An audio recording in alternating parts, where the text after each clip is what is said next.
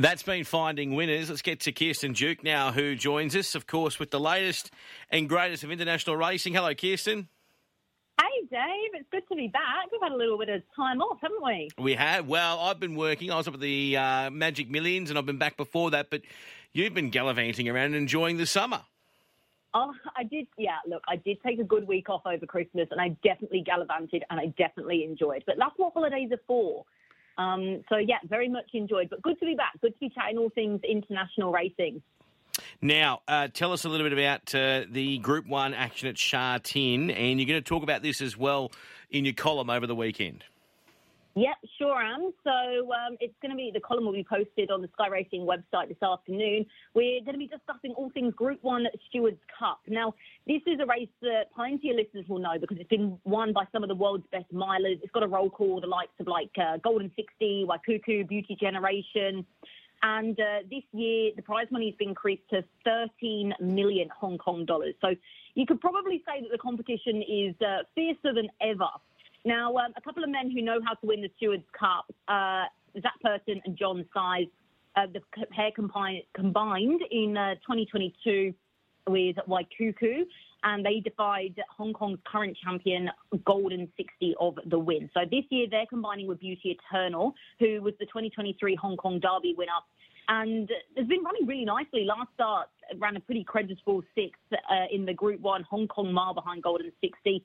Tends to race pretty handy. And the good thing is that you know that Zac and John both know exactly what it takes to win this type of race. Now, the only reason I haven't got this runner on top is because usually Zac Purton is the type of jockey that's very bullish when he thinks he's got a chance on a horse. You know, he won't hold back in press conferences, etc. He'll say, yep, like it's going to take, you know, an army to defeat this horse, blah, blah, blah. Now, he hasn't been like that with Beauty Eternal. So, slight question mark there. And I remember thinking when he came over to Australia and was riding Fangirl, I remember I wanted to back Fangirl and um, he wasn't super bullish about her. And I'm thinking, I wonder why.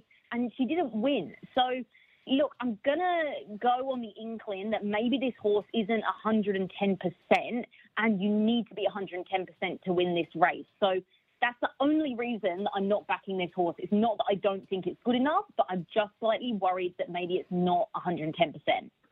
Now, okay. so what, how I've played this race is I've gone with pretty much like a best and a value. Now, my best would be Voyage Bubble. Look, he surprised us all in the Hong Kong Derby. He saluted at odds of 45 to 1. Um, it was epic. The, uh, his whole career has been epic, actually, because he's faced setbacks and he's still got five career wins from 14 starts. He's not just the face of consistency, but also versatility. He's won over the 1200, 1400, 1600, 2000 metres. He runs on all grounds. I just think that this is his race for the taking, and I think he's going to put in a great performance on Sunday. So he'd definitely be my best. And then a little bit of value. Now, I'm hoping there's going to be value here because, of course, um, only the, the tote comes up on the tab app on the day of. So I'm just hoping that Straight Arron is going to be where the value's at. Uh, he's caught my eye. He's Aussie bred. Um, he's another one that's super consistent. Two starts ago, he was uh, pretty good in the Group 2 Jockey Club Cup.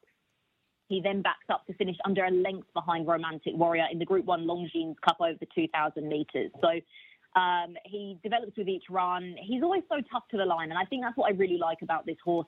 He's got no concerns regarding the conditions of the ground, and I just think he's one of those horses that it's always a safe bet to be backing him because he just he just he's one of those that just always does his best, and we love those horses.